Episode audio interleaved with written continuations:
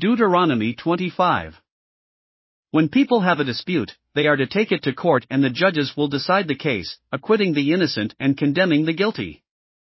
If the guilty person deserves to be beaten, the judge shall make them lie down and have them flogged in his presence with the number of lashes the crime deserves. But the judge must not impose more than 40 lashes.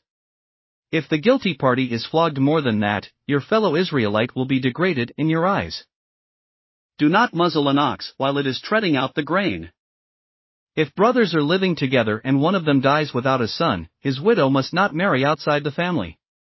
Her husband's brother shall take her and marry her and fulfill the duty of a brother in law to her. The first son she bears shall carry on the name of the dead brother so that his name will not be blotted out from Israel. However, if a man does not want to marry his brother's wife, she shall go to the elders at the town gate and say, My husband's brother refuses to carry on his brother's name in Israel he will not fulfill the duty of a brother in law to me. Then the elders of his town shall summon him and talk to him. If he persists in saying, I do not want to marry her, his brother's widow shall go up to him in the presence of the elders, take off one of his sandals, spit in his face, and say, This is what is done to the man who will not build up his brother's family line. That man's line shall be known in Israel as the family of the unsandaled.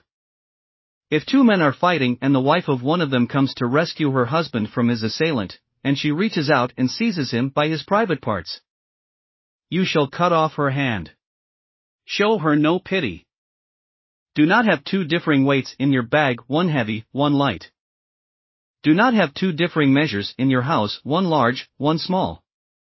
You must have accurate and honest weights and measures, so that you may live long in the land the Lord your God is giving you. For the Lord your God detests anyone who does these things, anyone who deals dishonestly.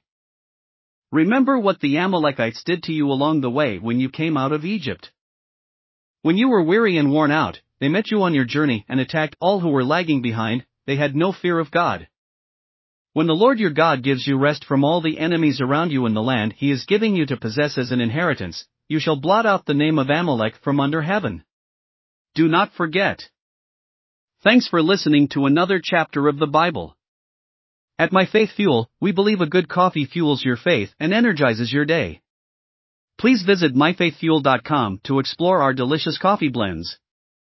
Part of each purchase goes to training worshippers around the world. Thanks for listening.